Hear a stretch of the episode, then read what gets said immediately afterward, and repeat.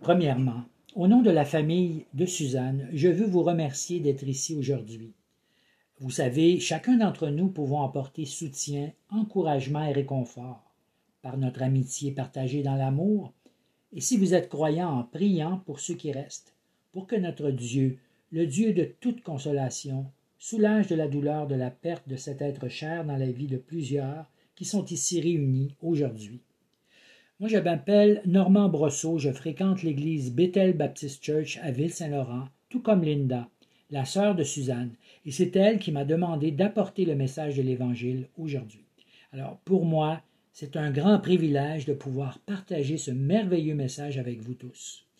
Ce message glorieux qui, qui a fait les délices de l'âme de Suzanne quand elle était ici-bas. Suzanne, j'en suis certain, on me l'a dit, était une bénédiction pour l'Église de Jésus-Christ et un témoignage pour le Seigneur auprès de sa famille et auprès de ceux qui la côtoyaient. Le message que je veux partager avec vous à cet après-midi vient de la Bible. Euh, ce, ce livre aujourd'hui euh, controversé, incompris, rejeté par beaucoup, ce livre qui est non seulement un trésor de littérature, mais est le message de Dieu aux hommes pour le salut de quiconque croit. Ce livre, du début, c'est-à-dire à partir de la Genèse, jusqu'à la fin, c'est-à-dire à l'Apocalypse, nous parle de la création de l'homme, de sa chute dans le Jardin d'Éden, Adam entraînant toute l'humanité dans le péché. Puis le second Adam, Jésus-Christ, quittant la gloire qu'il avait au ciel, pour venir en ce monde rempli de péchés, pour venir au secours et sauver des pécheurs perdus, dont je peux dire, comme l'apôtre Paul l'a dit, je suis le premier. L'Évangile, c'est le plan de Dieu pour sauver, racheter, réconcilier des hommes, des femmes et des enfants à la louange de sa gloire. Le passage que je veux partager avec vous cet après-midi nous vient de l'Évangile de Jean. L'Évangile de Jean est un résumé de la vie de Jésus, de son incarnation à sa mort sur la croix, à sa résurrection et à son apparition aux apôtres et aux recommandations qu'il leur a données avant de repartir vers le ciel où il est assis présentement sur le trône, et il règne. Alors lisons ce passage, Jean chapitre 14, versets 1 à 6. Et c'est le Seigneur Jésus qui parle. Verset 1. Que votre cœur ne soit pas troublé. Vous croyez en Dieu, croyez aussi en moi. Dans la maison de mon Père, il y a plusieurs demeures. S'il en était autrement, je vous l'aurais dit, car je vais vous préparer une place. Et si je m'en vais et que je vous prépare une place, je reviendrai, et je vous prendrai auprès de moi, afin que là où moi je suis, vous, vous soyez aussi. Et vous savez où moi je vais, et vous en savez le chemin. Alors Thomas lui dit, Seigneur, nous ne savons pas où tu vas, et comment pouvons-nous en savoir le chemin? verset 6, Jésus lui dit, Moi je suis le chemin, la vérité et la vie, nul ne vient au Père que par moi. Le Seigneur Jésus, dans les derniers moments de sa vie sur terre, dans la chambre haute, alors qu'il était avec onze de ses apôtres, Judas le douzième, celui qui a livré Jésus-Christ, avait quitté ce lieu pour le trahir.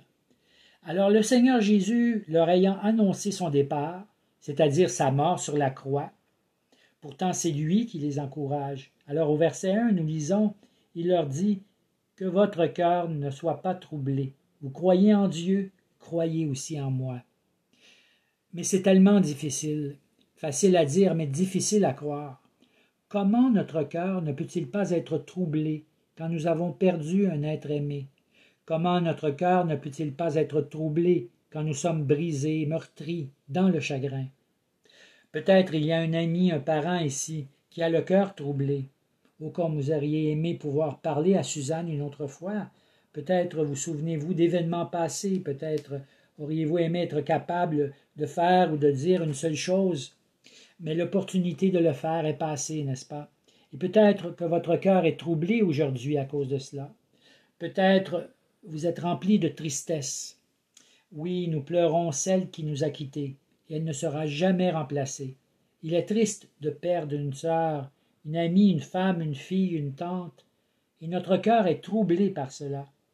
Comment pouvons-nous gérer ce problème dans notre âme?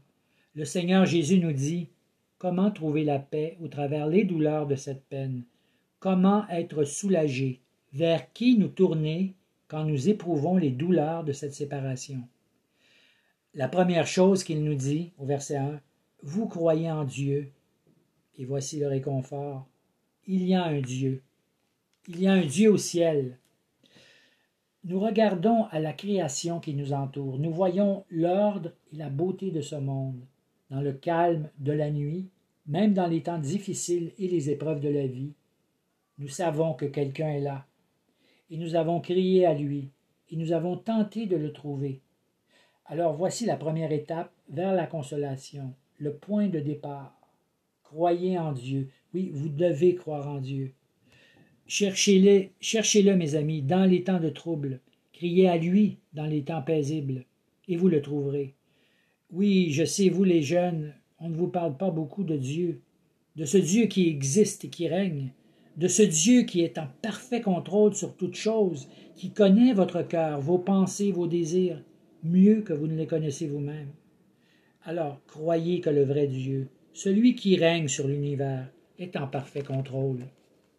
Tout ce qui est arrivé dans la vie de Suzanne, tous ses succès, tous ses échecs, toutes ses joies, toutes ses peines, tout ce qui est arrivé dans sa vie, tout ce qui arrive dans votre vie, fait partie de son plan divin. Et au travers tout ce qui nous arrive, nous devons reconnaître et accepter que c'est lui qui est en contrôle. Au travers tous les événements de notre vie, nous devons apprendre à faire confiance à Dieu. Comme Job qui a dit Nu je suis sorti du sein de ma mère, et nu j'y retournerai. L'Éternel a donné, et l'Éternel a pris, que le nom de l'Éternel soit béni. Mais notez que le Seigneur Jésus ne s'arrête pas à simplement nous dire de croire en Dieu, mais il nous dit Croyez aussi en moi. Alors c'est la deuxième consolation. Croyez au Seigneur Jésus-Christ. Alors qu'est-ce que cela veut dire? Comment cela peut-il être une consolation pour nous? Bien, Savez-vous qui est Jésus-Christ? Jésus-Christ est le Fils de Dieu. Il est venu en ce monde mourir pour des pécheurs. Il est venu en ce monde pour nous réconcilier avec Dieu au travers le sang de sa croix. Pour tous ceux, quelle que soit la nationalité, qui placent leur confiance et croient en lui, qui reconnaissent leurs besoins, leur état, et qui viennent à lui dans la repentance et la foi pour tous ceux qui ont perdu un être aimé, pour tous ceux qui se demandent qu'est-ce qui arrive après la mort, qu'est-ce qui arrive entre nous et Dieu? N'est-ce pas le Seigneur Jésus-Christ qui est venu en ce monde pour nous enseigner sur la vie et la mort, et pour nous donner du réconfort et de l'espoir pour quand nous mourrons? Et qu'est-ce que Jésus nous demande que nous croyons à propos de lui?